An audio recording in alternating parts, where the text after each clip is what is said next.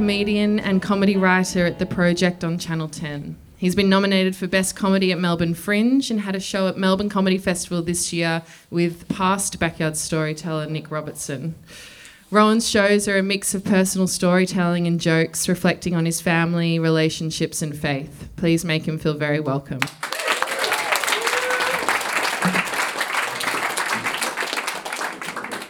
Hello, everyone. Uh, it's great to be here.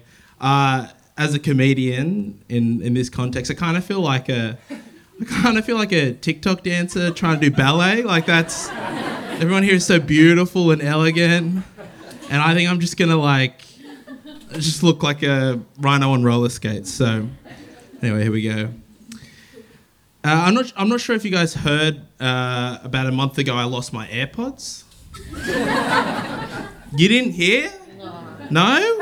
That's weird. Uh, it was huge news in my world, absolutely all over my algorithm. I was pretty sure they fell under the passenger seat of my car, but I looked everywhere and I still couldn't find them. And they were already out of battery before uh, I remembered to check Find My find, find My Phone app. Initially, I wasn't that stressed because I misplace my AirPods like all the time, and they kind of just reappear whenever I need them again kind of like the room of requirement in Harry Potter, or a very consistent fuckboy. but after about a month of riding the tram, just listening to the sound of my own thoughts, I began to panic, or at least the thoughts in my head were. What if I'd lost them for real this time? AirPods are expensive. I know we're in a cost of living crisis, but the ability to drown out my own thoughts is priceless, or at least much cheaper than therapy. It was especially stressful because around the same time I lost my AirPods, I also lost my confidence. which, if it hasn't happened to you, complete nightmare. Um, for me, losing uh, my confidence was just like losing my AirPods, only I didn't spend hours wondering whether I'd even had a pair of AirPods to begin with in the first place. And even when I didn't feel like I had any AirPods, pretending like I did didn't make the situation any better. Like I, I you can't be on the tram being like, man, how good's Padam Padam? I wish I wish my iPhone had an app that called Find My Confidence that that showed me where I'd lost my confidence, so I could go back and get it, and it would work just like the app. You know, uh, you'd press a button and then that primary school bully who said your lunch smelled weird would start beeping. or you or you'd press a button and your year seven crush who you cornered out the front of the art block to ask out, but she didn't want to go out with you so bad that before you could even ask her out, she screamed, No! into your face and then ran away, would start beeping. You'd press a button and then a theatre reviewer from the online blog, What Did She Think, would start beeping. Look, it doesn't matter how I lost my confidence this time. Uh, what matters is that I did. And it led me to believe that everybody uh, hates the work that I put out in the world. And everyone hates me. yeah, yeah, it's pretty sad. That's a sad bit. But anyway, I see I'm floundering. Anyway, this, uh, this essentially meant that for about a month, uh, I thought I should give up on being a comedian, that I should, that I'll definitely get fired from my day job and it'd be better if I just stopped embarrassing myself and others. Not exactly the kind of ideal mindset you uh, want to be in when you've got a six month performance review coming up and a run at the Sydney Comedy Festival. It was actually a lot of noise for someone who recently just, the, just lost the main tour that could actually cancel noise. I'm no expert, but I think confidence is pretty important for moving forward in the world we all kind of stumble through our lives without being able to see like that bigger picture. And I kind of see confidence as this sort of inbuilt echolocation device that we have inside of us all that helps us navigate the world. I'll bounce my self belief off the obstacles in front of me in an attempt to try and figure out if the path I'm walking down is in fact the right one. I try things, I fail, I readjust, I continue on. But when I lose my confidence, I immediately feel blind, lost, stuck and unable to move forward. I think we all do. It's why we read tarot cards and check to see if Mer- Mercury really is in retrograde. Every now and then, we just want something outside of ourselves to tell us that we're going the right way. It's why I spent a lot of the last month asking God to speak to me, Problem is, is that I've never really heard the audible voice of God. At least I don't think I have.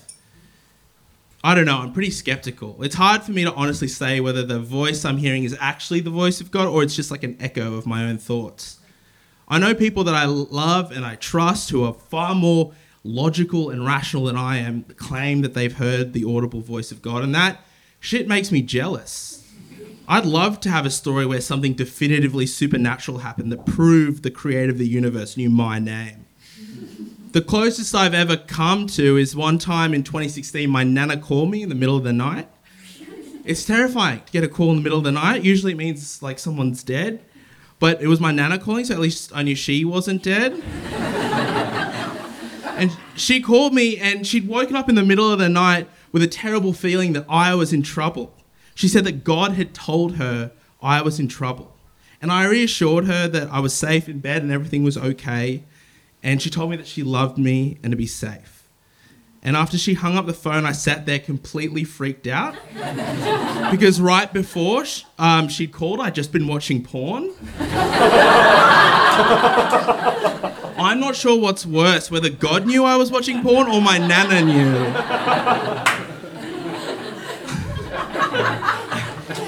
in my defense, it wasn't even really gross porn. It was like, not that it's anyone's business, but I only like porn where it's like they actually feel like they really love each other. I'm, I'm pretty sure the video I watched that night was called Good Samaritan in the Streets, Good Boy in the Sheets.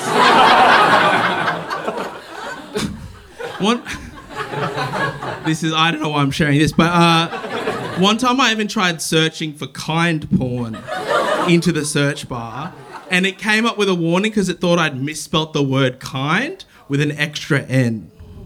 yeah, which is absolutely not what I was trying to do. I just wanted a video where all the adults looked like they were treating each other. The adults treating like they were treating everyone nicely. Although, to be fair, that would be pretty on brand for a Chris Chriso like me. So Anyway, sorry.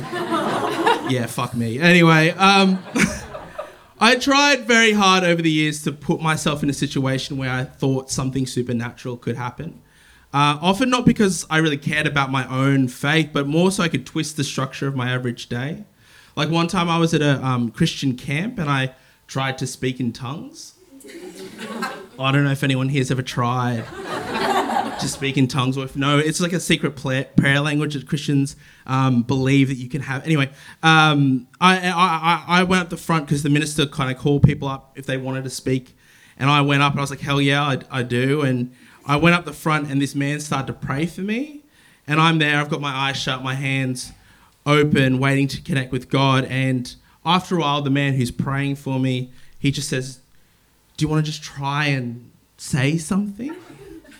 And I I didn't really know what to say. Um, so I just attempted to do my best impression of Parseltongue from Harry Potter. I was just like, ah, Slytherin, Slytherin, and I don't know, I don't know. Obviously, he hadn't seen Harry Potter before because he started to pray in his tongue, and so it was just me and him, just in this incredible spiritual experience. Him just having this like euphoric moment and me just faking it till I make it. And it kind of just like built up into this crescendo. And after after it finished, he kind of was like, "Wow, that was incredible." and I just felt like someone that had faked an orgasm. I was like, "Yeah, it was good for me too."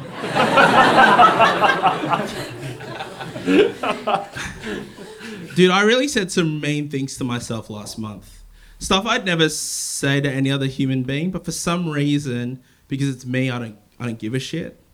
Sometimes I'll share what I think about myself with my wife and it makes her cry. In my lack of confidence, I demanded that God give me a sign about what I should do. This is how lost I was. I was demanding signs. I demanded a sign from God, and in return, He gave me three signs in one day. Yeah, it was a pretty exciting Wednesday. At least I think they were signs I don't know, you'd probably call them coincidences, but what are signs, if not coincidences, that really mean something to someone? These three coincidences meant a lot to me. The first addressed my fear that I'd never be commercially viable as a stand up comedian.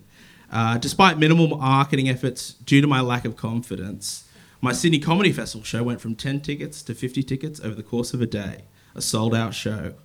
One of the guys, oh, God bless you. Um, one of the guys from The Chaser's War on Everything, one of the shows that got me into comedy, even came to the show. Miracle. Uh, the second sign addressed my fear that everyone hates me and that my story and my perspective doesn't matter. Uh, Claudia emailed me and she'd asked if I tell this story here tonight. Miracle!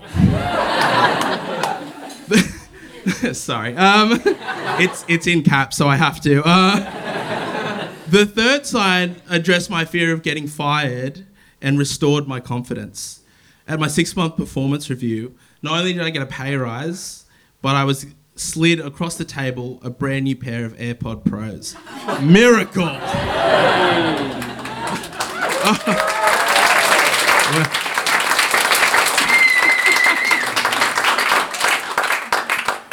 Uh, I know everything feels like a sign when you're looking for one, but that AirPod thing felt very specific. Uh, I found Air, I found AirPods and my confidence at the exact same moment. Well, I didn't find it. I just reminded. I was reminded of where it comes from. It's hard for me to honestly say whether that was actually God or it's just an echo of my own thoughts. But this time it felt like a genuine answer to my question why won't you speak to me? When I performed at my show in Sydney that night, it felt like I was doing what I was meant to do. When I had my performance view, I realized how valuable, how valued I was. And when I got those stupid AirPods, it felt like the universe knew my name.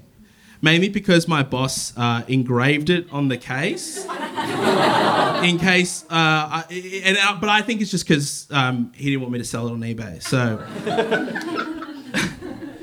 here's some advice. Uh, so I don't know. I don't know if there's anyone here that like keeps losing their AirPods. Wink. Uh, uh, here's some advice. Please, whatever you do, please, please, please keep trying to be yourself. You were made for such a time as this. Thanks for listening.